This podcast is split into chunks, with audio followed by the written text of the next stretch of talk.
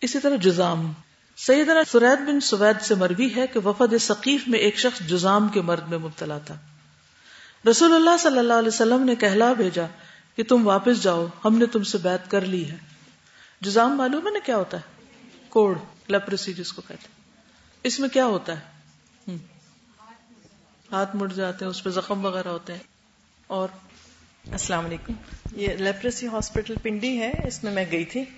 تو میرا بیٹا جو ڈاکٹر ہے وہ پہلے ادھر والنٹیئر کرتا رہا جب بھی ابھی چھٹیوں میں آتا ہے ادھر جاتا ہے۔ اس کے بارے میں تھوڑا سا بتانا چاہتی ہوں۔ پنڈی کا ایریا گلاس فیکٹری کے پتہ نہیں کون سا علاقہ کہلاتا ہے اور اگر آپ جائیں تو وہ کافی ٹوٹی ہوئی سڑکیں ہیں، لیکن جیسے ہی ہاسپٹل کے اندر جائیں، ایسا لگتا ہے آپ کسی یو کے میں یا کسی ایسی جگہ آ گئے بہت بڑا اور صاف ستھرا ہاسپٹل ہے۔ دو جرمن لیڈی ڈاکٹرز ہیں جو اس کو رن کر رہی ہیں۔ وہاں جا کے جو میں نے دیکھا اور سیکھا، وہاں پر ایسے پیشنٹس ہیں، وہ بتا رہی تھی ڈاکٹرس کے، یہاں کے لوگوں کا یہ حال ہے، حالانکہ مسلمانوں کا نہیں ایسا ہونا چاہیے کہ وہ اپنے مریضوں کو داخل کرا کے ان کا نام بھی صحیح نہیں بتاتے۔ اپنا ایڈریس غلط لکھوا دیتے ہیں تاکہ ان سے رابطہ نہ کیا جائے۔ اور وہاں پر وہ پیشنٹس ہیں، وہ کہتے ہیں کہ پری پارٹیشن سے پہلے کا یہ ہاسپٹل ہے اور بہت پرانے پیشنٹس بھی ہیں۔ اور میں نے ان پیشنٹس کو دیکھا ہے جس کے مطلب جھڑ جاتا ہے نا جسم کی انگلیاں ڈی شیپ ہو جاتی ہیں بہت زیادہ۔ وہاں پہ جو ٹیکنیشین تھا سب سے پہلے میں اس کو ملی، جو ریسپشن پہ بندہ تھا، اس کا بھی جیسے ناک بھی بالکل فلیٹ ہوا ہوا تھا اور چہرے سے مطلب بہت عجیب سی اس کی لک تھی، لیکن اتنا باخلاق انسان تھا وہ۔ کیونکہ وہ لیپرسی کا پیشنٹ تھا، پھر جب وہ ٹھیک ہو گیا تو انہوں نے اس کو ٹریننگ دے کے اپنے ہی ہاسپٹل میں جاب دے دی۔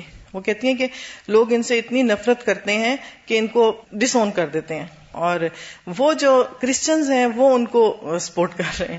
اور حیرت کی بات ہے کہ یہ مسلمانوں کا اخلاق ہونا چاہیے۔ پھر ٹیکنیشین تھا، اس کی دو تین انگلیاں نہیں تھیں اور اسی طرح اس کی ٹانگوں کی بھی ڈی شیپ تھا تو وہ ایک سہارے سے چلتا تھا، لیکن اس کو ٹیکنیشین انہوں نے بنایا، جب وہ ٹھیک ہو گیا تو اس کو جاب دی۔ اور اسی طرح جو تھوڑے پیشنٹ ہوتے ہیں، جیسے مثلا جس کو تھوڑی بیماری ہو، اس کو پھر وہ لوگ باہر کہیں نہ کہیں، جیسے میرے بھائی کی ورک شاپ ہے، اس میں ایک انہوں نے رکھوایا۔ پھر الحمد اس کو اس کو پیچھا کرتی رہی دیکھتی رہی لیکن یہ بیماری ایسی ہوتی ہے جو کہ انسان کو بہت زیادہ اندر سے توڑ دیتی ہے نا، کیونکہ اس، ایسے لگتا ہے جیسے دوسرے کو بھی لگ جائے گی اور اس کی جسم کی حالت چینج ہو جاتی ہے۔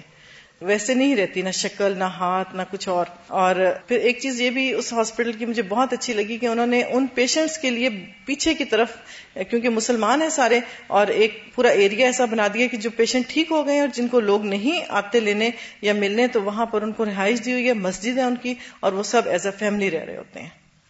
تو یہ بہت زیادہ تکلیف دہ چیز ہے کہ ہم مسلمانوں کا اخلاق ایسا ہونا چاہیے۔ السلام علیکم۔ بیماری لگنے کے حوالے سے ایک میرے ساتھ واقع ہوا کہ ہماری ایک عزیزہ کی ڈیتھ ہو گئی، ان کو یرخان تھا۔ اور ان کی ڈیتھ پتہ نہیں کس وقت ہوئی تھی، ہمیں بہت دیر سے پتا چلا، لیکن سارا دن گزر گیا، ان کو نہلانے کے لیے کوئی تیار نہیں تھا کہ چونکہ ان کو ہیپاٹائٹس سی تھا شاید، تو یہ لگ جائے گا۔ تو کوئی ان کو نہلانے کے لیے نہیں آ رہا تھا۔ پھر دی اینڈ انہوں نے رات کو ہمیں کال کی کہ آپ اگر نہلا سکتی ہیں آ کے میں اور میری بھابھی۔ لیکن اپنے ایمان کی کمزوری میں میں کئی مہینے یہ سوچتی رہی کہ مجھے ہو تو نہیں گیا یار خان مثلا اثر تو نہیں آ رہا میرے اوپر۔ لوگوں نے اتنا کہہ کہہ کے اتنا دماغ پختہ کر دیا کہ ایسا ہوگا۔ اور مستقل مجھے لگتا رہا کہ بس یہ لگ تو جائے گی نہلا تو رہے ہیں۔ یہ فرض ادا کر دے لیکن یہ لگ جائے گی ہمیں۔ لیکن اللہ کا شکر ہے اللہ میں نے بچانا تھا کچھ بھی نہیں ہوا۔ بالکل۔ اصل میں ایسی باتیں جو ہے یہ وہم سے بھی تعلق رکھتی ہیں تو انسان کو وہم ہو جاتا ہے اور پھر وہم بیماری بن جاتا ہے۔ تو اس لیے اسلام نے اتنا یعنی ایمان کو پختہ کیا انسان کے کہ وہ پرامن طور پر اپنے جو بھی کام کاج ہیں ان کو کرتا رہے اور بہت سی فکر افکار سے جان چھوڑائے اب یہاں پر آپ دیکھ رہے ہیں کہ نبی صلی اللہ علیہ وسلم نے اس کو واپس بھیج دیا۔ یہ بھی احتیاط کے تقاضے میں سے تھا۔ اسی بارے میں ایک اور ارشاد ہے۔ فرمایا، بخاری کی روایت ہے، جزامی سے اس طرح بھاگو جیسے شیر سے بھاگتے ہو۔ یعنی اس کے ساتھ اس طرح مکس اپ نہ ہو، احتیاط لازم ہے۔ ایک اور موقع پر فرمایا کہ جزامی کی طرف زیادہ دیر تک مت دیکھو۔ کیونکہ بعض اوقات نگاہوں سے بھی کچھ اثرات انسان کے اندر آتے ہیں۔ پھر وہی بات ہے کہ وہم اور ایک خوف اور ایک ہم میں اگر انسان کے مبتلا ہونے کا اندیشہ ہے، تو وہ جیسے بہن بتا رہی ہیں کہ وہ ان کو فکر رہی کئی مہینے تک کہ وہ کہیں ہیپیٹائٹس میں مبتلا نہ ہو جائیں۔ اس لیے انسان کے ایمان کو بچانے کے لیے یہ تدبیریں بتائی جا رہی ہیں، ٹھیک ہے؟ کیونکہ شیطان ایسے مواقع پر بہت وسو سے ڈالتا ہے انسان کے اندر۔ تو مجزوم سے دور رہنے کی جو ممانعت آئی ہے، وہ اس لیے نہیں کہ ان کو نفرت کی جائے یا ان سے بھاگا جائے کہ ان سے کوئی تعلق ہی نہ ہو۔ بیسیکلی یہ سد ذریعہ کے طور پر ہے۔ سد ذریعہ کا مطلب معلوم ہے نا؟ یعنی ایمان بچانا مقصود ہے یہاں۔ کہ کہیں یہ عقیدہ نہ بن جائے کہ اس سے بیماری لگی۔ لیکن احتیاط، تدابیر، توکل کے باوجود اگر کوئی بیماری آ جاتی ہے تو پھر اس پر انسان کو صبر سے کام لینا چاہیے۔ پرہیز کرنا چاہیے، مختلف چیزوں سے جو نقصان دہ ہو اور علاج کروانا چاہیے۔ اصل میں اللہ نے بیماریاں تو اتاری ہیں، کیونکہ اللہ نے انسان کو دنیا میں امتحان کے لیے بھیجا ہے۔ تو بیماری تو ہوگی، لیکن بیماری میں رویہ کیسا ہو، پھر اسی بات پر لاؤں کہ آپ کو۔ غم، غصے، خوف، تکلیف، بیماری کے موقع پر ہم ریئیکٹ کس طرح کریں؟ کتنے شکوے شکایت کریں اور کتنا رونا دھونا کریں اور کیا طریقہ اور کون سا اخلاق اور کون سی تدابیر اختیار کریں؟ تو یہ اس سے تعلق رکھتی ہے۔ جی ہاں۔ یہ جو ابھی فرانہ پر نے بتایا جس ہاسپٹل کا، وہاں پہ کالج کے زمانے میں ہم اکثر جاتے تھے ویسے ہی ان لوگوں کے ساتھ ٹائم اسپینڈ کرنے کے لیے۔ تو یہ جو حدیث ہے نا، جس کے بارے میں ہے کہ جزامی کی طرف زیادہ دیر تک مت دیکھو۔ تو اس کا میں نے پریکٹیکلی وہ کیا ہے، کیونکہ جب ہم لوگ تو سامنے ہاسپٹل کی سائڈ پہ ہوتے تھے، جب انہوں پیچھے ایک دفعہ میں لے کے گئے، وہاں پہ ان کے چھوٹے بچے بھی تھے اور پھر تو وہ مریض ہم سے تو بہت اچھی طرح ملتے تھے نا۔ اور بہت خوشی کے ساتھ اور حالانکہ ایک جیسے تھا، اس کا پورا فیس یہاں سے نہیں تھا۔ تو اب ہم ان کے سامنے جیسے بہت اچھی طرح ہم کوشش بھی کر رہے تھے، لیکن ایک نیچرلی انسان کے اندر جو ایک فیلنگ ہوتی ہے نا، تو وہ کئی دن تک حواس کے اوپر رہا۔ ابھی بھی میں سوچتی ہوں تو وہ حالانکہ پندرہ سال پرانی بات ہے، لیکن اس کا کام پہ بہت اثر پڑتا ہے پھر۔ جی۔ جی دوسری طرف سے بھی دیکھیے کہ جب آپ کسی کو اتنی دیر تک دیکھیں گے تو کیا ہوگا؟ وہ کہے گا کہ شاید آپ اس کو بیڈ لکس دے رہے ہیں یا وہ کانشیس ہوگا۔ کیونکہ انسان کا دل نہیں چاہتا نا کہ ایسی حالت میں کوئی اس کو دیکھے۔ تو زیادہ دیر تک نہ دیکھنے کی یعنی اس میں دو طرفہ حکمت ہے۔ جی یہ جس لیپروسی ہاسپٹل کی بات ہو رہی ہے، اس کے باہر گارڈز بھی ہوتے ہیں۔ وہ مریض کا بھی رویہ ہوتا ہے نا۔ ہر طرح کے مریض ہیں۔ کچھ وہاں سے بھاگ جاتے ہیں۔ اور اپنی بیماری کا فائدہ اٹھاتے ہوئے بھیک مانگنا شروع کر دیتے ہیں۔ اور پھر بھیک مانگنے کا بھی طریقہ یہ کہ دوسروں کو خوفزدہ کر کے، منہ کے آگے ہاتھ کر کے اور اپنی اوپر سے اسکن اتار اتار کے دوسروں کے اوپر پھینکتے ہیں کہ تمہیں بھی یہ بیماری لگ جائے گی، ہمیں پیسے فوراً دو۔ ایکسپلائٹ کرتے۔ ٹھیک ہے۔ تو کوئی بھی بیماری اگر آ جائے تو پھر علاج بھی کرانا چاہیے۔ علاج کرانا منع نہیں ہے۔ نبی صلی اللہ علیہ وسلم نے فرمایا ما انزل اللہ دا ان اللہ انزل الح شفا ان اللہ نے کوئی بیماری نہیں اتاری، مگر اس کی دوا بھی اتاری ہے۔ نبی صلی اللہ علیہ وسلم نے فرمایا، اللہ کے بندو علاج کیا کرو۔ اللہ کے بندو علاج کیا کرو۔ اسامہ بن شراک کہتے ہیں، کچھ بدبی آئے۔ انہوں نے پوچھا، اے اللہ کے رسول، کیا ہم علاج کر لیا کریں؟ ہمیں علاج کی اجازت ہے؟ آپ نے فرمایا، علاج کیا کرو۔ بلا شبہ اللہ عز و جل نے کوئی بیماری پیدا نہیں کی، مگر اس کی دوا پیدا کی ہے۔ سوائے ایک بیماری کے، وہ کون سی؟ ہے بڑھاپا۔ اس حدیث میں بڑھاپا ہے۔ غیر ادا ان واحد الحرم۔ موت تو موت ہے نا، وہ بیماری تھوڑی ہے۔ پھر یہ کہ کوئی بیماری لا علاج نہیں۔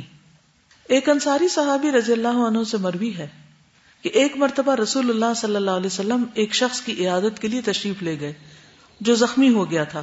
نبی صلی اللہ علیہ وسلم نے فرمایا، بنو فلاں کے طبیب کو بلا کر اسے دکھاؤ۔ لوگوں نے اسے بلایا، وہ آیا تو لوگ کہنے لگے، یا رسول اللہ صلی اللہ علیہ وسلم، کیا علاج اسے کچھ فائدہ دے سکتا ہے؟ آپ نے فرمایا، سبحان اللہ اللہ نے زمین میں کوئی ایسی بیماری نہیں اتاری جس کی شفا نہ رکھی۔ یہ الگ بات ہے کہ ہم جاہل ہیں، ہمیں پتا نہیں۔ رسول اللہ صلی اللہ علیہ وسلم نے فرمایا، اللہ تعالیٰ نے جو بیماری بھی اتاری، اس کی شفا بھی اتاری۔ جو جان لیتا ہے سو جان لیتا ہے، جو نا واقف رہتا ہے سو نا واقف رہتا ہے۔ جو جاہل ہے سو جاہل ہے۔ تو اللہ سبحان تعالیٰ نے انسان کو عقل بھی دی، علم بھی دیا، حکمت بھی دی۔ لہذا انسان کو چاہیے کہ وہ ان نعمتوں سے فائدہ اٹھائے اور ان کا شکر گزار ہو۔ اللہ کو ایسے لوگ قطن پسند نہیں جو بے عقل رہے نہ سمجھ رہے اور غور و فکر سے کام نہ لیں اور اپنے دماغ کو استعمال نہ کریں۔ قرآن مجید میں ایسے لوگوں کے بارے میں کیا فرمایا گیا؟ الا کل انعام بل ہم ادل ایسے لوگ جانوروں کی طرح، مویشیوں کی طرح ان سے بھی گئے گزرے، ان سے بھی زیادہ بھٹکے ہوئے۔ تو کسی انسان کے لیے سب سے بڑی بیماری جہالت ہے۔ جہالت امراض میں سب سے بڑا مرض ہے۔ لا علمی نہ سمجھی عام طور پر ہم محنت سے بچنے کے لیے محنت سے جی چرانے کے لیے کیا کہتے ہیں؟ میری تو سمجھ میں کچھ نہیں آتا۔ مجھے یہ سمجھ میں نہیں آئے گا۔ یہ میں کر نہیں سکوں گا۔ اس قسم کے منفی خیالات کی وجہ سے کیا ہوتا ہے؟ نہ آپ علم کا حق ادا کرتے، جو سیکھ رہے ہیں وہ بھی نہیں سیکھ پاتے۔ یا دوسروں کے بارے میں یہ زیوم کر لینا کہ یہ نہیں کر سکتے۔ اپنے بچوں کے بارے میں بازو کو تو ہم ایسے کامنٹس دیتے رہتے۔ یہ تو بالکل بے وقوف ہے، اس کو نہیں سمجھ آئے۔ گی تم تو فیل ہی ہو کے رہو گے۔ تم نہیں کر سکتے۔ اللہ نے کسی کو اس طرح بے وقوف نہیں پیدا کیا ہم خود ہی بے وقوف بنے رہتے ہیں۔ ٹھیک ہے، کچھ لوگ بیمار ہوتے ہیں، ذہنی کمزور ہو سکتے ہیں۔ بچپن سے کچھ لوگوں کو جیسے اور ڈسیبلٹیز ہوتی ہیں، تو ذہنی طور پر بھی کچھ لوگ ڈسیبل ہوتے ہیں۔ وہ صاف پہچانے جاتے ہیں۔ وہ تو مکلف بھی نہیں۔ جو مجنون ہے یا کم عقل ہے، وہ تو مکلف بھی نہیں۔ جس کو اللہ نے عقل دی ہے، اور دنیاوی معاملات میں اس کی عقل بہت کام کرتی ہے۔ لیکن جہاں دین کا معاملہ ہوتا ہے، یا کوئی سمجھنے کی بات ہوتی ہے، وہاں وہ کہتا ہے، مجھے سمجھ نہیں آتی۔ تو یہ صرف اسکیپزم ہے اور ایک جرم ہے۔ انسان کو مشکل کا مقابلہ کرنا چاہیے۔ جہالت کا علاج کیا ہے؟ علم حاصل کرنا۔ کیوں نہیں کرتے؟ کیونکہ اس میں تکلیف ہے۔ تو وہ تکلیف اٹھائیں گے تو اجر ملے گا نا۔ اس ریوارڈ کو یاد رکھیں جو طالب علم کے لیے ہے۔ علم کے رستے پہ چلنا، جنت کے رستے پہ چلنا ہے۔ تو جنت کا رستہ مشکل رستہ ہے۔ تو علم حاصل کرنے کی مشقت سے بھاگے نہیں، چاہے وہ کوئی بھی علم ہو۔ اور دین کا علم آپ کو کوئی بھی نفع مند علم حاصل کرنے سے روکتا نہیں ہے۔ اللہ سبحانہ تعالیٰ نے لقمان کو حکمت عطا کی تھی، جس کا ذکر قرآن مجید میں آتا ہے، وَلَقَدْ آتَيْنَا لقمان الحکمت انشکر للہ۔ ہم نے لقمان کو بلا شبہ حکمت عطا کی کہ اللہ کا شکر گزار بن جائے۔ تو مصنون علاج خواہ روحانی ہو یا جسمانی، اس کا اصل سورس اور ممبا الہام اور وہی الہی ہے۔ وہی الہی نبی صلی اللہ علیہ وسلم کے ذریعے بہت سے علاج سکھائے گئے۔ اس کے علاوہ اللہ تعالیٰ ہمارے دل میں کئی چیزوں کی سمجھ ڈال دیتا ہے اور وہ کس کے دل میں ڈالتا ہے؟ جو دلچسپی لیتا ہے، جو شوق رکھتا ہے، جو محنت کرتا ہے۔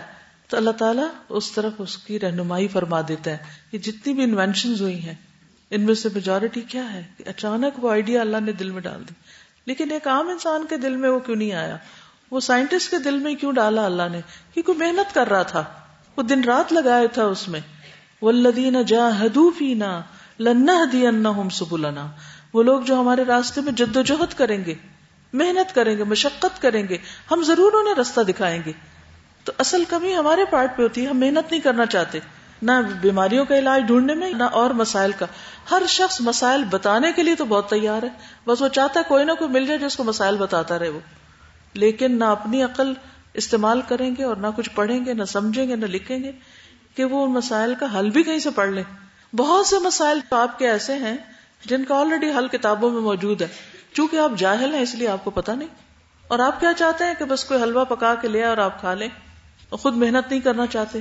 تو اس کے لیے کیا ضروری ہے کہ پڑھیں۔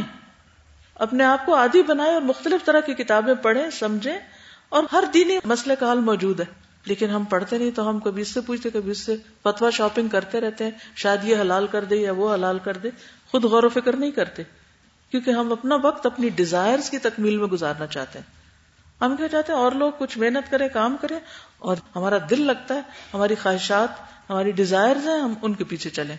آج کی نوجوان نسل کیوں نکمی ہے؟ کیوں نہیں پڑھ پا رہی؟ میجورٹی کا حال یہ کیوں ہے؟ کیونکہ ہر ہاتھ میں موبائل ہے، قرآن کی بجائے۔ موبائل ہر ہاتھ میں ہے۔ ہر دل خواہشات سے بھرا ہوا ہے، اسی میں لگے ہوئے ہیں۔ تو جب کوئی قوم خواہشات کے پیچھے چل پڑتی ہے اور محنت مشقت چھوڑ دیتی ہے، تو پھر وہ کہیں کی بھی نہیں ہوتی، کچھ کرنے کے قابل نہیں ہوتی۔ وہ دوسروں کے لیے بھی ایک بوجھ ہوتی۔ تو اگر آپ ینگ ہوتے ہوئے بیمار ہیں یا مسائل میں گرے ہوئے ہیں، تو پھر اس کے حل کے لیے خود کچھ ہاتھ پاؤں ماریے، کوشش کیجیے۔ اور جب آپ محنت کریں گے تو اللہ تعالیٰ آپ کے لیے راستے بھی آسان کرے گا۔ نبی صلی اللہ علیہ وسلم نے فرمایا، ہر بیماری کے لیے دوا ہے۔ جب کسی مریض کو صحیح طریقے پر بیماری کی دوا پہنچتی ہے، تو اللہ کے حکم سے وہ تندرست ہو جاتا ہے۔ اب علاج کے لیے، ویسے تو آپ ڈاکٹر کے پاس جائیں گے، دوا لیں گے، لیکن کچھ قدرتی غذاؤں سے علاج۔ اس بارے میں پہلے بھی کچھ بات ہوئی تھی، قدرتی غذاؤں سے علاج۔ کچھ چیزیں میں دوبارہ کچھ نئی اور کچھ پہلے والی دوہرا دیتی ہوں، تاکہ ہم سب سے پہلے آغاز کہاں سے کریں؟ اپنے مزاج کو سمجھیں، اپنی بیماری کو سمجھیں، اپنے بلڈ گروپ کو جانیں۔ اور صحیح غذا کا استعمال شروع کریں، پھر پرہیز کریں۔ اس کے بعد کیا کریں؟ احتیاط برتیں، ٹھیک ہے؟ یعنی پہلا حصہ پرہیز کا تھا اور یہ جو مجزوم اور یہ تعاون اور یہ ساری بیماریوں سے احتیاط برتنے کا۔ اور پھر صرف بیماریاں نہیں بلکہ سردی گرمی سے بھی احتیاط برتنا۔ اور اب صحیح غذا کا استعمال۔ تو اگلا حصہ کیا ہے؟ صحیح غذا کا استعمال۔ تو اسلام مختلف بیماریوں میں مبتلا لوگوں کو قدرتی غذاؤں سے بھی علاج بتاتا ہے، جن کو ہم عام طور پر دیسی طریقے، گھریلو نسخے کہتے ہیں۔ اس میں سب سے پہلی چیز شہد ہے ٹاپ آف دا لسٹ جس کے بارے میں خود قرآن پاک میں اللہ تعالیٰ نے اس کو کیا فرمایا؟ فی شفا للناس، اس میں لوگوں کے لیے شفا ہے۔ رسول اللہ صلی اللہ علیہ وسلم نے فرمایا، اگر تمہاری دواؤں میں سے کسی دوا میں کوئی خیر ہے تو وہ شہد کے گھونٹ میں۔ تو شہد چمچ سے کھانے کے بجائے اس کو ڈرنک کرنا چاہیے۔ شربت اصل شربا یعنی جیسے گلاس یا بوٹل میں شہد ہے تو اس کو پیئیں اور ایک گھونٹ یعنی ایک ماؤتھ فل ٹھیک ہے؟ اور اس کو آپ عادت ہفتے میں ایک دفعہ پی سکتے ہیں، دن میں تھوڑا سا پی سکتے ہیں، مہینے میں پی سکتے ہیں، لیکن حسب ضرورت اور حسب مزاج کچھ لوگوں کو فائدہ نہیں دے گا، زیادہ اس کو لیں گے۔ یعنی کسی بھی چیز کو شفا کہنے کا مطلب یہ نہیں ہے کہ پھر سب کچھ چھوڑ کے وہی کھاتے رہے ہر وقت۔ تو کلو وشرب ہو بلا تصریف ہو اسراف اس میں بھی نہیں ہوگا۔ خواہ وہ شفا ہی کیوں نہیں۔ پھر یہ بھی یاد رکھیے کہ شہد جو ہے یہ پاکیزہ رس ہے۔ رسول اللہ صلی اللہ علیہ وسلم نے فرمایا، مومن کی مثال شہد کی مکھی کی مانند ہے۔ جو پاکیزہ چیز کھاتی ہے، پاکیزہ رس خارج کرتی اور جس پھول پتی یا پتے پہ بیٹھتی ہے، وہ نہ ٹوٹتا ہے، نہ خراب ہوتا ہے۔ یعنی چیزوں کو نقصان بھی نہیں دیتی۔ کچھ لوگ تو جہاں سے گزر جائیں وہیں کچھ نہ کچھ توڑ پھوڑ دیں گے۔ اس چیز کو دھکا دے دیں گے، کہیں ٹھوکر لگائیں گے، کہیں کوئی توڑ پھوڑ دیں گے، کہیں کچھ لکھ ہی آئیں گے اور کچھ نہیں۔ تو دیواریں ہی خراب کر دیں گے۔ کہیں گندے ہاتھ مل دیں گے کہیں اور داغ دبے لگا دیں گے۔ لیکن مومن ایسا نہیں ہوتا۔ نہ وہ گندی چیز پسند کرتا ہے، نہ گندگی پہ بیٹھتا ہے اور نہ گندگی پھیلاتا ہے۔ رسول اللہ صلی اللہ علیہ وسلم نے فرمایا شفا تین چیزوں میں ہے، شہد پینے میں پچنے لگانے میں، کپنگ، ہجامہ۔ آگ سے داغ لگانے میں، اور میں اپنی امت کو داغ سے منع کرتا ہوں یعنی آگ سے علاج مت کرو۔ ایک اور روایت میں ہے، مجھے داغنا پسند نہیں۔ ایک مرتبہ آپ صلی اللہ علیہ وسلم نے کسی کو پیٹ کی خرابی میں بھی شہد تجویز کیا تھا۔ ابو سعید خدری کہتے ہیں کہ ایک مرتبہ ایک شخص نبی صلی اللہ علیہ وسلم کی خدمت میں حاضر ہوا، عرض کیا، میرا بھائی پیٹ کی تکلیف میں مبتلا ہے۔ آپ نے فرمایا اسے شہد پلاؤ۔ یعنی شہد کا پینا خالص بھی ہو سکتا ہے اور اس کو پانی میں ملا کے پینا بھی مراد ہو سکتا دوسری مرتبہ پھر وہ آ گیا۔ تو آپ نے اسے پھر شہد پلانے کے لیے کہا۔ تیسری مرتبہ آیا تو آپ نے فرمایا شہد پلاؤ۔ اس نے کہا، میں نے ایسا ہی کیا لیکن کوئی شفا نہیں۔ آپ نے فرمایا، اللہ تعالیٰ سچا ہے اور تیرے بھائی کا پیٹ جھوٹا ہے، اسے پھر شہد پلاؤ۔ چنانچہ اس نے پھر شہد پلا اور اسی سے تندرست ہو۔ پہلے وہ ڈیٹاکس ہو رہا تھا اور اس کے بعد پھر وہ ٹھیک ہو گیا۔ دوسری چیز ہے کھجور۔ جادو اور زہر کے علاج کے طور پر رسول اللہ صلی اللہ علیہ وسلم نے مدینہ منورہ کی اجوا کھجور تجویز فرمائی۔ فرمایا، جو کہ صبح کے وقت سات اجوا کھجوریں کھا لے، اس دن کوئی زہر یا جادو اس پر اثر نہیں کرے گا۔ مثلاً آپ کسی ایسے شخص کے پاس جا رہے ہیں جس سے آپ کو اندیشہ ہے کہ وہ آپ پہ جادو کر دے گا۔ کچھ لوگ مشہور ہوتے ہیں نا کہ جو ان کے گھر جاتا ہے جو ان سے ملتا ہے وہ اس پہ جادو کرتے ہیں۔ تو سات کھجوریں کھا کے جائیں۔ رسول اللہ صلی اللہ علیہ وسلم نے فرمایا، اجوا جنت کے پھلوں میں سے ہے اور اس میں زہر کے لیے شفا ہے۔ مثلاً آپ نے کوئی ایسی دوائیاں کھا لی ہیں جو زہر ہیں، تو پھر اس کا تدارک کس سے کرے کھجور کھانے سے۔ وہ آپ کا زہر دور کر دے گا نہیں ڈی ٹاکس کر دے گا آپ کو۔ رسول اللہ صلی اللہ علیہ وسلم نے فرمایا، عالیہ کی اجوا میں شفا ہے، علاقے کا نام ہے۔ یا نہار منہ اجوا کھجور کا استعمال زہروں کا تریاق ہے یعنی ٹھیک کرتا ہے اس کو۔ رسول اللہ صلی اللہ علیہ وسلم نے فرمایا، سب سے بہترین کھجور برنی ہے۔ برنی کھجور کا نام ہے۔ وہ بیماری کو دور کرتی ہے اور خود اس میں کوئی بیماری نہیں۔ یعنی طیب کھانا ہے۔ دوسری چیز ہے جو، بارلے۔ اللہ کے رسول صلی اللہ علیہ وسلم نے دلیا، سالن، ستو اور روٹی کی شکل میں جو استعمال فرمائے۔ دلیا بھی بنایا، سالن بھی، ستو بھی اس کے اور روٹی بھی بنا کے۔ یعنی کئی شیپ ہو سکتے ریسیپیز تو آپ زیادہ بہتر جانتے ہیں۔ دلیا۔ جو باریک کوٹ کر دودھ میں پکانے کے بعد شہد سے میٹھا کر کے استعمال کیا جاتا ہے، اسے تلبینا یا ہریرا بھی کہتے ہیں۔ بیماری میں اور بیماری کے بعد کی کمزوری، تھکن اور پریشانی دور کرنے کے لیے جو کا استعمال طب نبی میں قابل ذکر ہے۔ حضرت عائشہ صدیقہ سے روایت رسول اللہ صلی اللہ علیہ وسلم کے اہل خانہ میں سے اگر کسی کو بخار ہو جاتا تو آپ دلیا بنانے کا حکم دیتے۔ جب وہ تیار ہو جاتا تو اسے کھانے کا حکم دیتے۔ فرماتے کہ یہ غمگین آدمی کے دل کو تقویت پہنچاتا ہے۔ ڈپریشن کا علاج بھی ہے۔ اور بیمار آدمی کے دل کی پریشانیوں کو اس طرح دور کرتا ہے جیسے تم میں سے کوئی عورت اپنے چہرے سے میل کو چیل کو پانی کے ذریعے دور کرتی ہے۔ یعنی عورتیں چہرے کے بارے میں زیادہ کانشیس ہوتی ہیں تو اس سے یہ پتا چلتا ہے کہ یہ بھی انسان کو صاف کرنے والی غذا ہے۔ تو پھر آپ نے دوبارہ بھی کبھی بنایا کہ ایک دفعہ ہی ختم؟ کیوں نہیں بنا سکتے ہاسٹل میں؟ بالکل بنا سکتے ہیں۔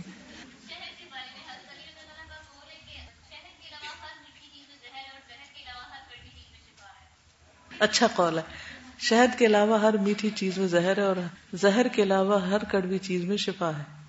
یہ حکمت کی باتیں ہوتی ہیں نا جو اللہ تعالیٰ دلوں پہ القاع کر دیتا ہے۔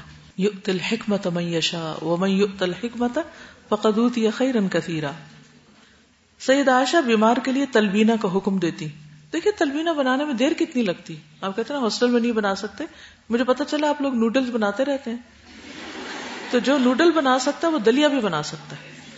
آپ جو گھر سے بھون کے لے آئے اور اس کو تھوڑے سا بوائلڈ واٹر میں تھوڑا سا ملا کے اوپر سے شہد تھوڑا ڈال کے کھا لے بہترین ناشتہ ہے۔ سید عائشہ بیمار کے لیے تلبینہ کو حکم دیتی اور اس کے لیے بھی جسے کسی کے مرنے کا رنج ہوتا۔ یعنی حضرت عائشہ نبی صلی اللہ علیہ وسلم کی اس حدیث کے مطابق، اس تلقین کے مطابق کیا کرتی؟ جہاں فوتگی ہوتی، وہاں یہ بنانے کا حکم دیتی۔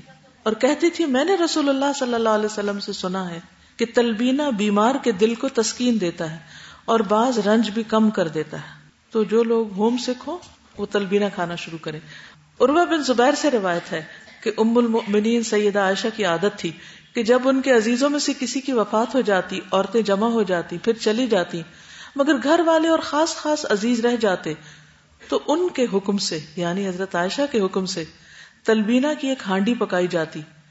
پھر سرید بنوا کر تلبینہ اس پر ڈلواتی اور عورتوں سے کہتی، سکھاؤ، کیونکہ میں نے رسول اللہ صلی اللہ علیہ وسلم کو فرماتے ہوئے سنا ہے کہ تلبینہ سے بیمار کے دل کو تسکین ہوتی ہے اور اس کا غم کسی قدر ہلکا ہو جاتا ہے۔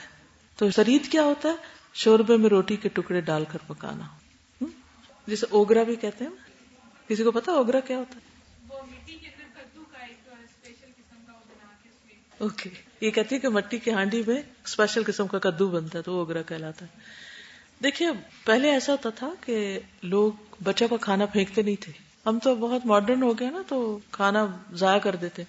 اچھا مثلاً کچھ کمیونٹیز میں یہ ہوتا ہے کہ جیسے اگر رات کو چاول بچ جائیں، تو وہ اگلے دن مرچ، مسالہ، لہسن، نمک اور ڈال کے ان چاولوں کو بھون کے کھچڑی بنا لیتے۔ ہیں تو وہ پچھلے دن سے بھی زیادہ لذیذ ہو جاتے۔ ہیں ٹھیک ہے؟ یعنی وہ چاولوں کی بجیا سی بنا لیتے ہیں۔ اب آپ کے منہ میں پانی آ رہا اچھا۔ اسی طرح کچھ لوگ اگر سالن بچ جائے اور روٹی بھی بچ جائے تو روٹی توڑ کے اس کے اندر ڈال کے پکا لیتے ہیں، اس کو اس کو اگرا کہتے ہیں پنجابی میں۔ ٹھیک۔ اور عربی میں اس کو سرید کہتے ہیں۔ عربوں میں تو بہت مشہور ہے یہ کھانا۔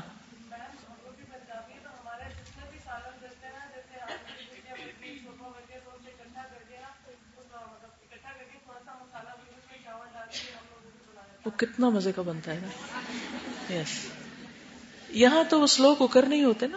تو جب میں کینیڈا میں تھی تو سلو کوکر ہوتا تھا نا۔ تو میں تو پڑھنا بھی ہوتا تھا اور ساتھ تھوڑی بہت کوکنگ کا تو ساتھ ہی اس میں ناپ کے پانی، ناپ کے چاول رکھے، بند کیے۔ اور اگر چاول بچ گئے تو سالن بچ گئے تو اس میں ڈال کے مزید پھر اس کو ایک اور دم دے دیا۔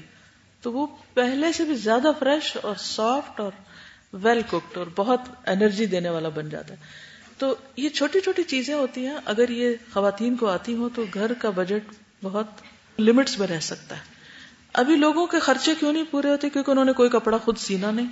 ادڑ جائے تو اس کو مرمت نہیں کرنا آئے گا۔ کھانا بچ جائے تو اس کو کیا کرنا ہے؟ اس کو سنبھالنا نہیں آئے گا۔ ہاں؟ تو نتیجہ کیا ہے؟ بس چیزیں پھینکی جا رہی، ضائع کی جا رہی ہیں اور پھر کہتے ہیں پورا نہیں ہو رہا۔ کیونکہ جو لوگ مال ضائع کرتے ہیں نا، ان کے پاس کنویں بھی ہونا وہ بھی ختم ہو جاتے ہیں۔ وہ ہمیشہ محتاج ہی رہتے ہیں، کیونکہ وہ اصراف کرتے ہیں، وہ ضائع کرتے ہیں۔ تو اللہ تعالیٰ کو اقتصاد پسند ہے، درمیانہ روی۔ چاہے آپ دریا کے کنارے بیٹھے تب بھی جتنا ضرورت ہے اتنے پانی سے وضو کرو۔ تو یہ بخل نہیں ہے۔ ہمارے یہاں اس کو کنجوسی بتایا جاتا ہے، ضرورت کے مطابق استعمال کرنا۔ جبکہ یہ ہمارے دین کی تعلیم ہے۔ عربا کہتے ہیں کہ حضرت عائشہ تلبینہ پکانے کا حکم دیتی اور فرماتی ہیں کہ اگرچہ وہ مریض کو ناپسند ہوتا ہے، لیکن وہ اس کو فائدہ دیتا ہے۔ مریض دلیا نہیں کھانا چاہتا نا کھچڑی نہیں کھانا چاہتا، لیکن اس کے لیے فائدہ مند ہے۔ کلونجی، ابو حرار رضی اللہ عنہ سے روایت ہے۔ انہوں نے رسول اللہ صلی اللہ علیہ وسلم کو فرماتے ہوئے سنا سیاہ دانے میں یعنی کلونجی میں، سام یعنی موت کے علاوہ ہر بیماری کا علاج ہے۔ رسول اللہ صلی اللہ علیہ وسلم نے فرمایا، کالے دانوں میں موت کے علاوہ ہر بیماری کا علاج ہے۔ خالد بن سعد نے بیان کیا کہ ہم باہر گئے ہوئے تھے اور ہمارے ساتھ غالب بن ابجر بھی تھے۔ وہ راستے بیمار پڑ گئے۔ ہم مدینہ واپس آئے، اس وقت وہ بیماری تھے۔ ابن ابی عتیق ان کی عادت کے لیے تشریف لائے اور ہم سے کہا کہ تم پر ان کالے دانوں کا استعمال لازم ہے۔ اس کے پانچ یا سات دانے لے کر پیس لو۔ پھر زیتون کے تیل میں ملا کر ناک کے اس طرف یعنی ایک طرف سے کترا کترا ٹپکاؤ۔ کیونکہ حضرت عائشہ نے مجھ سے بیان کیا انہوں نے نبی صلی اللہ علیہ وسلم کو فرماتے ہوئے سنا، یہ کلونجی ہر بیماری کی دوا ہے سوائے سام کے۔ میں نے پوچھا، وہ کیا فرمایا؟ موت۔ یعنی کلونجی کا تیل یا کلونجی کو پیس کے اس میں تیل ملا کے اگر ناک میں ڈالا جائے تو میگرین اور بہت سے سر درد اور کئی اور بیماریوں کا علاج ہے، کیونکہ بلاکیجز کھولتا ہے نا، تو اس سے انسان ٹھیک ہو جاتا ہے۔ اور ناک میں ڈالنے سے یہ ہوتا ہے کہ کڑوا ہوتا ہے، اور جو جن وغیرہ نکالتے ہیں وہ بھی ناک میں ڈالتے ہیں یہ۔ پھر آنکھوں سے بہت آنسو آتے ہیں۔ اب اس میں بھی احتیاط برتی ہے، پھر اپنے مزاج کو دیکھیے اور اس کے مطابق ڈوز کم یا زیادہ کیجیے۔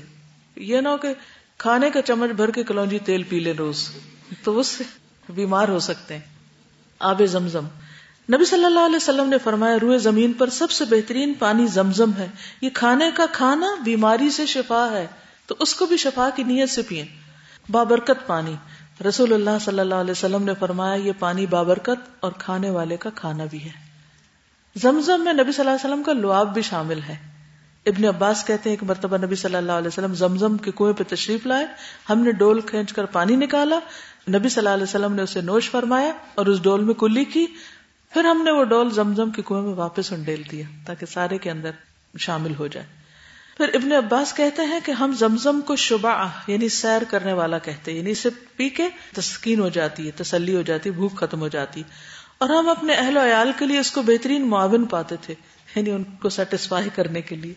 پھر اس کے علاوہ عام پانی بھی بہت اچھا پانی صاف کرنے والا لیکن پینا احتیاط کے ساتھ ہی چاہیے، بہت زیادہ مت پینا شروع کریں جتنا آپ کا جسم برداشت کر سکتا ہے۔ اس کو آہستہ آہستہ بڑھائیں، گونڈ گھونٹ کر کے پیئیں پھر بخار وغیرہ میں خصوصاً پانی مریض کے اوپر بھی ڈالا جا سکتا ہے۔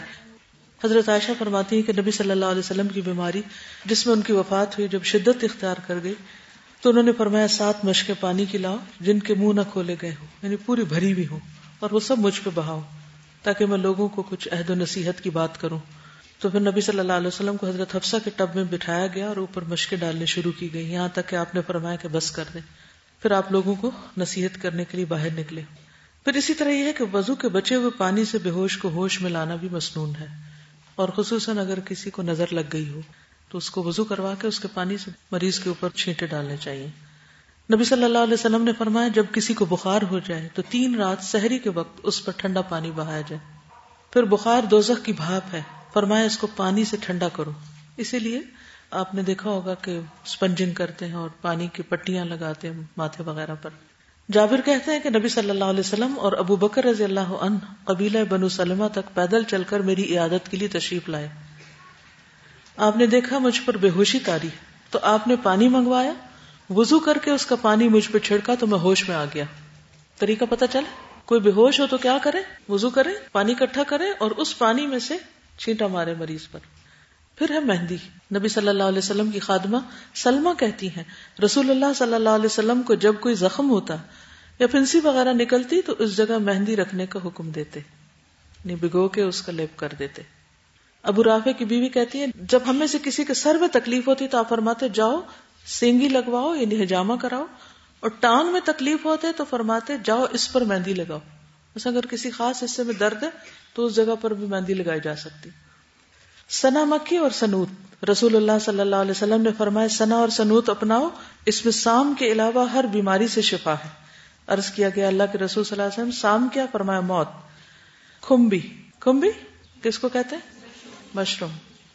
مشروم کی شکل کس سے ملتی ہے؟ آنکھ کے ڈیلے سے. رسول اللہ صلی اللہ علیہ وسلم نے فرمایا کمبی من کی اس قسم میں سے جو اللہ تعالیٰ نے بنی اسرائیل پر نازل فرمایا۔ اس کا پانی آنکھ کے لیے شفا ہے۔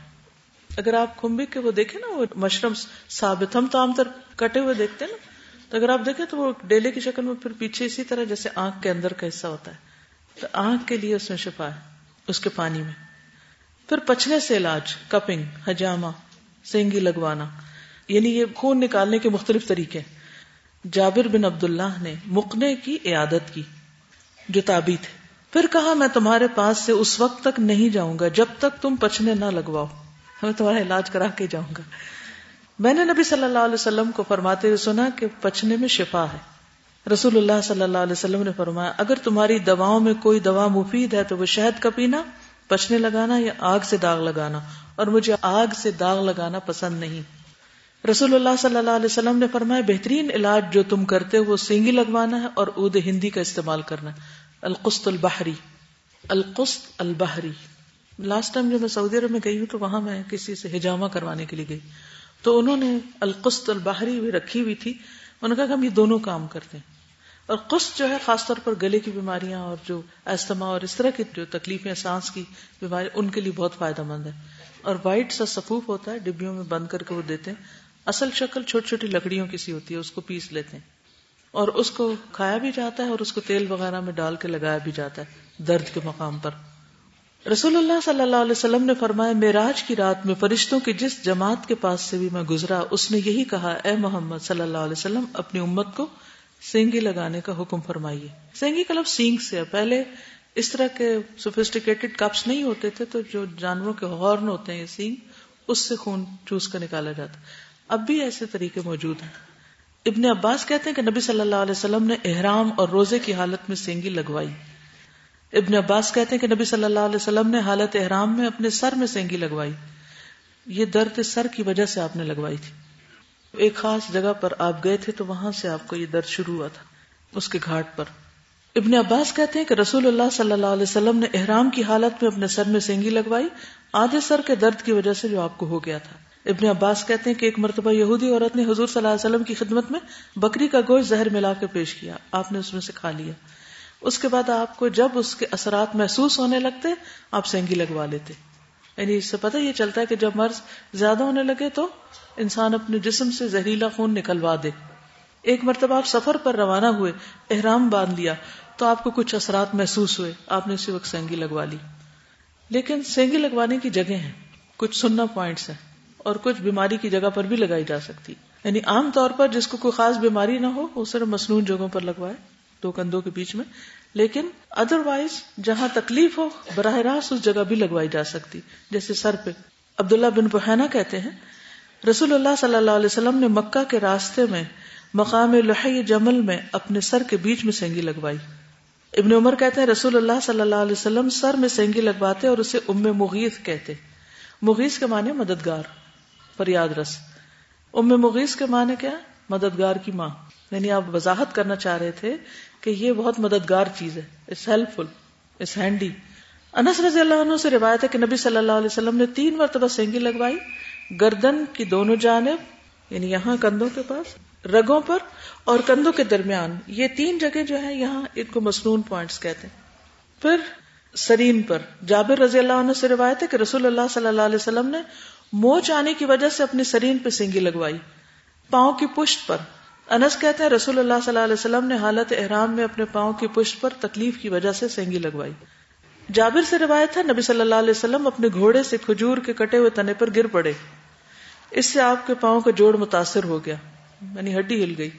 تو آپ نے موچ کی وجہ سے سینگی لگوائی۔ مسل پول ہو گئے یا جو بھی تکلیف ہوئی، آپ نے اس پر بھی ہجامہ کروایا۔ یعنی چوٹ لگنے پر بھی ہجامہ کرایا جا سکتا ہے۔ کبھی بل پڑ جاتا ہے نا، یا کبھی موچ آ جاتی۔ یا ویسے سر درد شروع ہو جاتی، کوئی بھی اور تکلیف، یا طبیعت کے اندر بے چینی پیدا ہو جاتی، تو ان سب چیزوں کے لیے یہ بہترین علاج ہے۔ لیکن غلط جگہ سینگی نہیں لگوانی چاہیے۔ یعنی شوق میں کہ وہ سر پہ لگوا رہا میرے بھی لگا دو۔ معمر کہتے ہیں، میں نے سینگی لگوائی تو میرا حافظہ جاتا رہا۔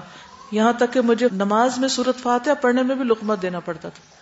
اور انہوں نے اپنی کھوپڑی پر غلط جگہ پر سینگی لگوائی تھی۔ تو اس لیے ہر ایک کو ہر جگہ نہیں لگوا لینی چاہیے۔ ٹھیک ہے؟ اور نقالی میں تو ویسے ہی کوئی کام نہ کرے۔ اوریجنل کام ہونے چاہیے۔ دیکھا دیکھی بھیڑ چال جانا یہ سب سے خطرناک بیماری ہے۔ آپ کچھ کہہ رہے اپنی کپنگ خود بھی کر سکتے، کیوں نہیں کر سکتے؟ اور ڈرائی کپنگ بھی کر سکتے ہیں آپ۔ بہترین دن۔ رسول اللہ صلی اللہ علیہ وسلم نے فرمایا، جو شخص چاند کی سترہ، انیس اور اکیس تاریخ کو سینگی لگوائے، اسے ہر بیماری سے شفا ہوگی۔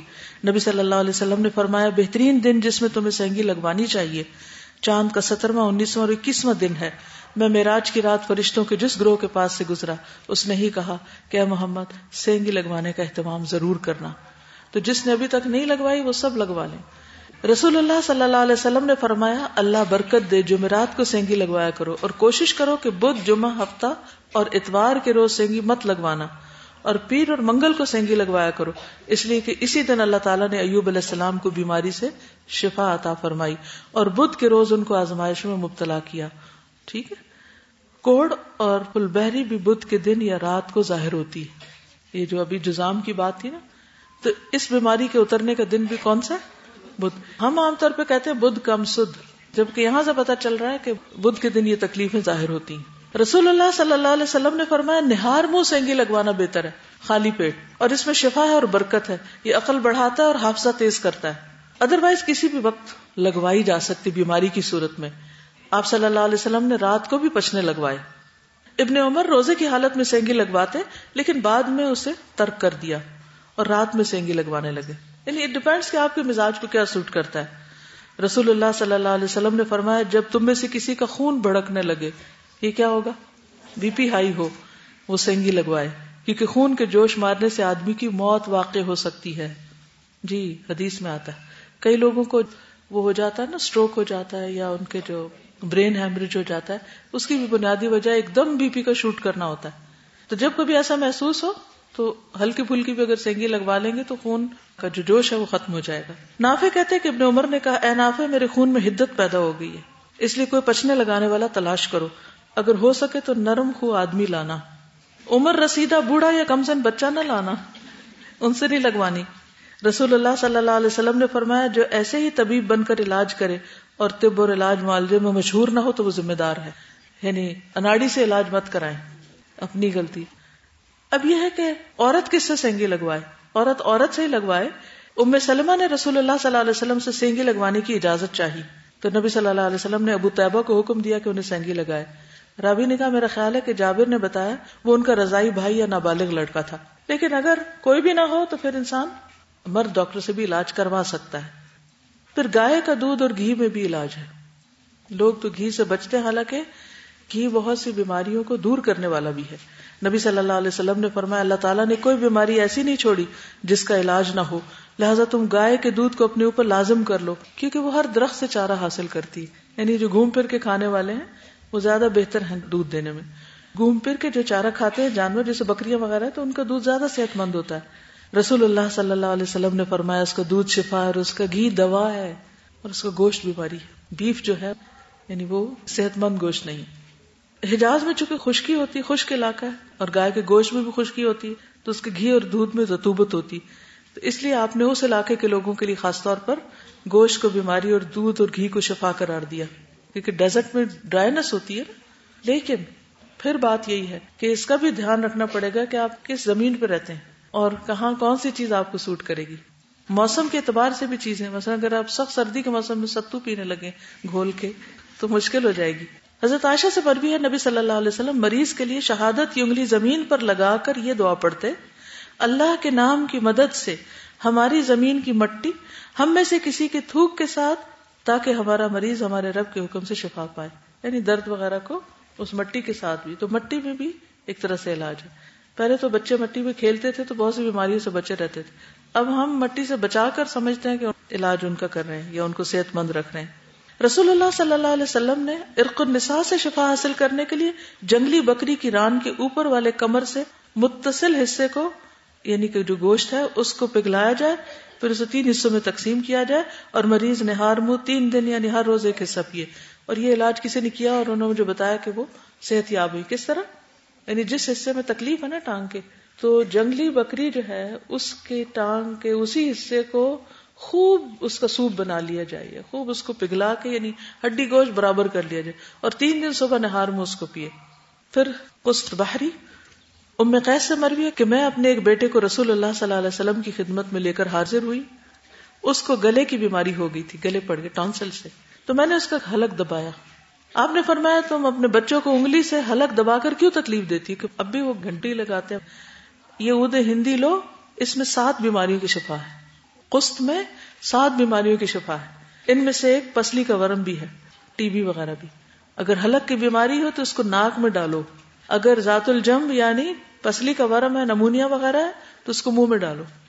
رسول اللہ صلی اللہ علیہ وسلم نے فرمایا، اپنے بچوں کو ادرا یعنی حلق کی بیماری میں ان کا تالو دبا کر تکلیف نہ دو، بلکہ قسط اد ہندی کو اس بیماری کے لیے لازم کر لو۔ اسے شہد میں بھی ملا کے دے سکتے ہیں۔ ٹھیک ہے، شہد میں ملا کے اس کو چھوٹا اسپون جو ہے پانی کے ساتھ دے دیں۔ تو جن لوگوں کو کھانسی آ رہی وہ بھی ٹرائی کر لیں۔ عمران بن حسین سے روایت ہے کہ نبی صلی اللہ علیہ وسلم نے داغنے سے منع کیا۔ تو ہم نے داغ لگوائے، مگر یہ کامیاب نہ رہے، مفید ثابت نہ ہوئے۔ امام ابو داود بیان کرتے ہیں کہ عمران رضی اللہ عنہ فرشتوں کا سلام سنا کرتے تھے۔ جب انہوں نے داغ لگوائے تو یہ سلسلہ منقطع ہوا۔ جب چھوڑ دیا تو سلام سننے لگے۔ کبھی آپ کو آواز آئی کسی نے سلام کیا؟ کیا پتا کوئی فرشتہ ہی کر رہا ہو۔ نبی صلی اللہ علیہ وسلم نے فرمایا، وہ آدمی توکل سے بری ہو گیا جس نے اپنے بدن پر داغ لگایا۔ وہ توکل سے بری ہو گیا۔ اطمینہ پسند کیا گیا، آگ کا علاج۔ نبی صلی اللہ علیہ وسلم نے بغیر حساب جنت میں جانے والوں کی صفات بتائی کہ یہ وہ لوگ ہوں گے جو جھاڑ پھونک نہیں کراتے فال نہیں دیکھتے، داغ کر علاج نہیں کرتے، بلکہ اپنے رب پہ بھروسہ کرتے ہیں۔ طب نبی پہ بہت کتابیں ان کو پڑھنا شروع کیجیے میں سالوں سال اپنے جو روزانہ کا میرا مطالعہ ہوتا ہے، اس میں ایک کتاب طب یا ہیلتھ کے متعلق ضرور رکھتی، اور چھوٹی سی کوئی چیز اس میں سے ضرور پڑتی وہ مقصد کیا ہوتا تھا؟ اپنے آپ کو سمجھو۔ کیونکہ اگر انسان نے کچھ کام کرنا ہے تو اس کی صحت اچھی ہونی چاہیے نا۔ اور عبادت کے لیے بھی، نماز کے لیے بھی ضروری ہے کہ آپ کے اندر ہمت، طاقت ہو۔ تو اس کے لیے ڈاکٹروں کے پاس تو جائیں، مگر خود بھی پڑھیں۔ اس میں امام ابن القیم الجوزیہ کی کتاب جو طب نبوی ہے، وہ بھی بہت اچھی ہے۔ تو تھوڑی تھوڑی کر کے اس کو پڑھیں، سمجھیں اور انشاءاللہ آپ کو فائدہ ہوگا۔ آپ کچھ کہنا چاہتی کہیے۔ السلام علیکم۔ استاذہ، وہ جو کلونجی ہے، اس کے لینے کا بھی ایک طریقہ ہے۔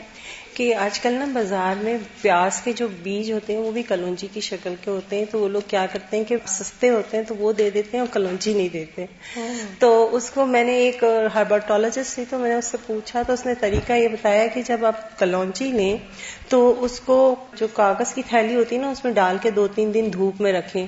اگر تو اس میں آئل آ جاتا ہے دس منٹ یہ کلونچی ہے۔ اور اگر وہ ہیں جو پیاز کے بیج ہیں، تو پھر وہ کلونچی نہیں ہے۔ اور میرا آپ سے ایک سوال تھا کہ حضور اکرم صلی اللہ علیہ وسلم نے احرام کی حالت میں پچنے سر پہ لگائے تو اس میں تو بال کاٹنے کی ممانت ہوتی جب پچنا لگتا ہے تو اس ایریا کے بال ریموو کیا جاتے ہیں، جو باز میں نے دیکھے ہیں جن کے۔ تو پھر اس صورت میں کیسے لگایا علاج کے لیے اجازت ہوگی۔